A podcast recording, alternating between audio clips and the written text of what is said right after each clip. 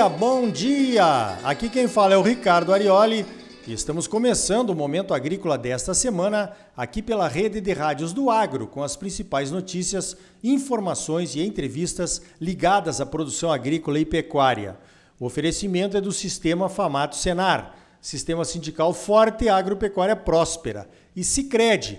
Gente que coopera, cresce. Venha crescer conosco, associe-se ao Sicredi. Vamos às principais notícias da semana? Então veja esta. A Argentina, assim como os estados brasileiros do sul do país, está enfrentando uma seca braba, com quebras significativas nas safras de milho e de soja. Para quem acredita nas leis de Murphy, aquela que diz que o que está ruim pode piorar, as chuvas voltaram por lá com muita força e choveu 400 milímetros em 10 dias.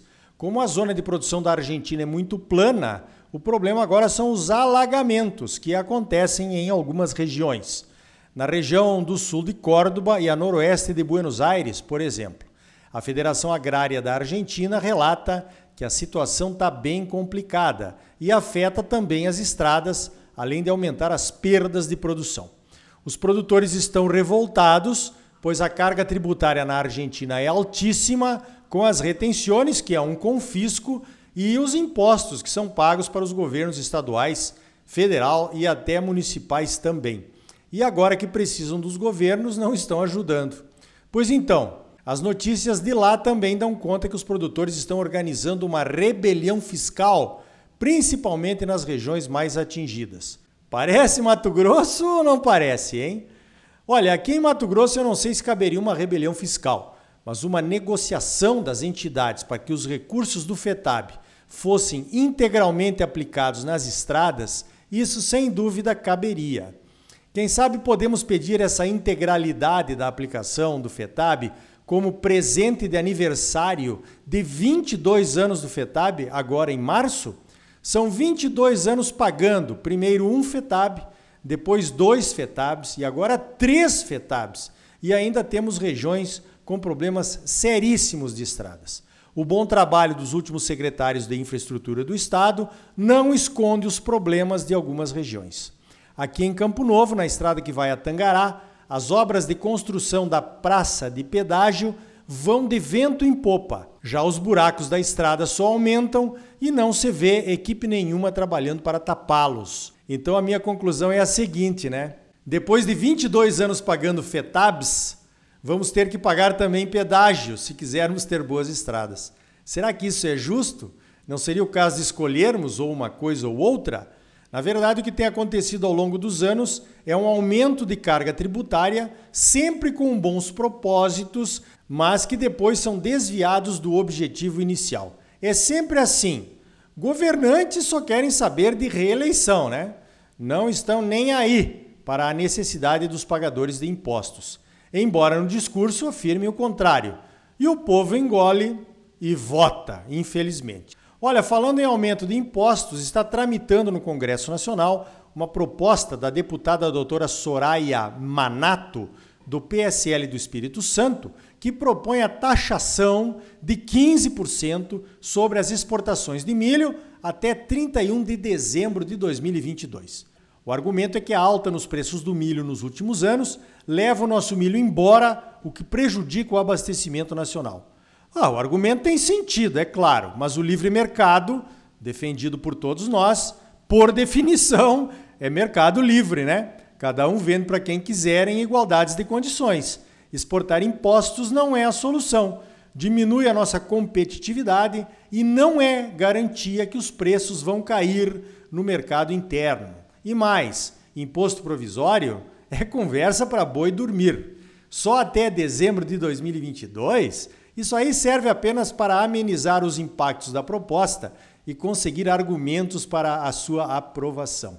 Olha, vira imposto permanente com uma simples canetada e depois ninguém mais tira, né? O projeto ainda vai ter que passar pelas comissões de Agricultura, Pecuária, Abastecimento e Desenvolvimento Rural, de Finanças e Tributação e de Constituição e Justiça e de Cidadania. Só depois é que vai para a votação no plenário. Bom, mobilização total dos deputados do agro para derrubar essa proposta, certo? Falando em quebra de safra, o Departamento de Economia Rural do Paraná, o DERAL, reduziu em 35% a estimativa de produção de soja por lá em relação à safra do ano passado. O Paraná colheu 19,8 milhões de toneladas em 2021 e vai colher apenas 12,8 milhões de toneladas de soja nesta safra. Complicado. A produtividade média da safra de soja deve ficar em 2.274 quilos ou 38 sacas por hectare. Ano passado, a produtividade do Paraná foi de 59,8 sacas por hectare. Pois então, eu dei uma olhada nas produtividades da soja do Paraná na série histórica da Conab. Desde 2002, nos últimos 20 anos, então, o Paraná só teve produtividade abaixo de 40 sacas por hectare nas safras de 2005 e de 2009. A média nesses 20 anos foi de 50,6 sacas por hectare, lá no Paraná. E a melhor produtividade foi na safra 19/20, quando a média paranaense foi de 65,4 sacas por hectare.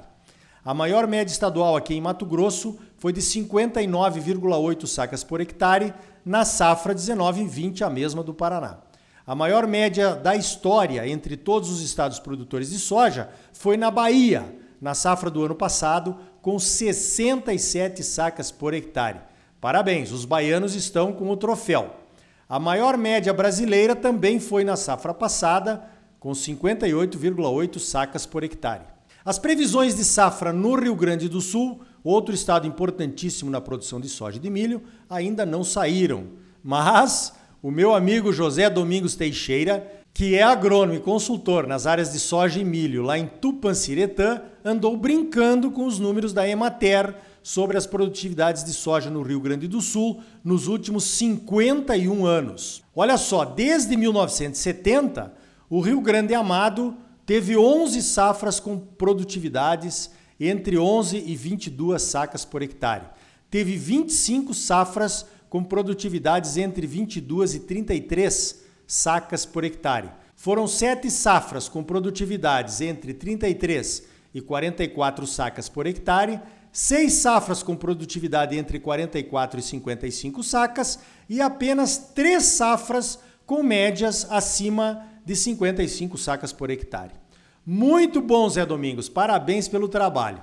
As 3 safras com médias acima de 55 sacas por hectare foram 2017, 2019 e 2021, a cada 2 anos, portanto. Agora, com a quebra por conta da seca, esse novo patamar acima de 50 sacas voltou bastante.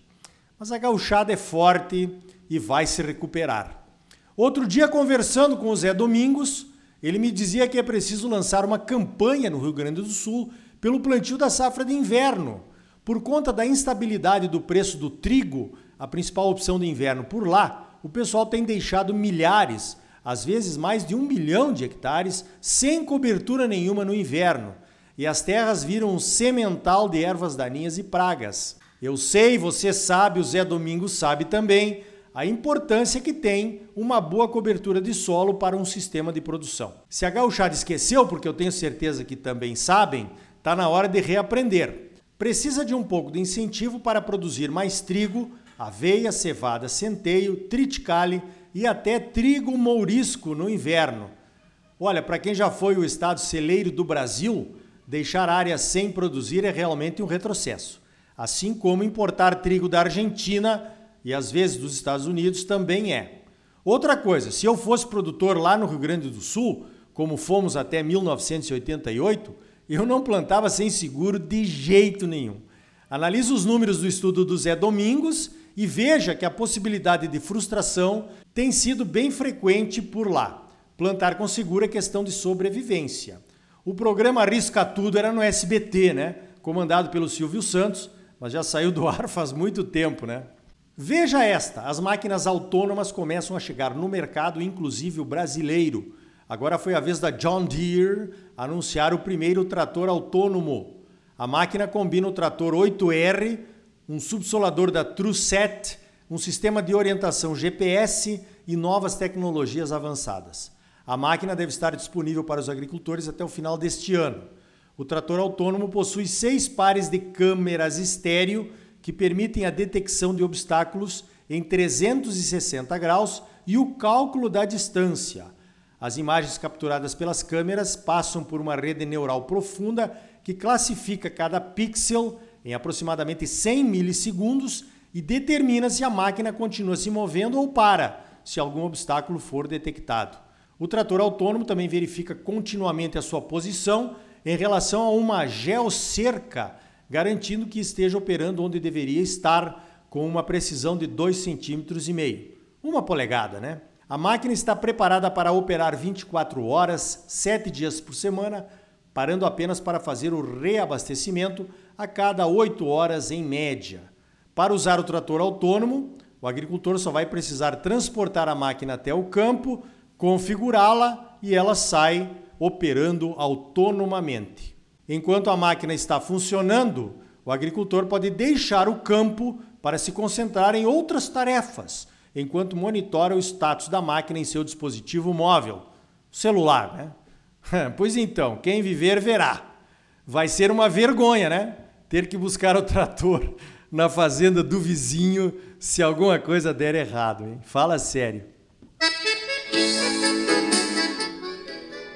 Então tá aí, no próximo bloco vamos falar sobre educação financeira. Você já fez o seu planejamento financeiro para 2022? Se ainda não fez, tem medo de fazer ou não sabe por onde começar, saiba que o Sicredi pode te ajudar muito. É logo depois dos comerciais. E ainda hoje, a plataforma digital que vai ajudar os produtores a escolher as melhores soluções para os problemas da fazenda. Conheça o MyAgriHub. E também como está o andamento da colheita da soja e o plantio do milho em Mato Grosso com os números do IMEA. E aí? Tá bom ou não tá? É claro que tá bom, você só merece o melhor.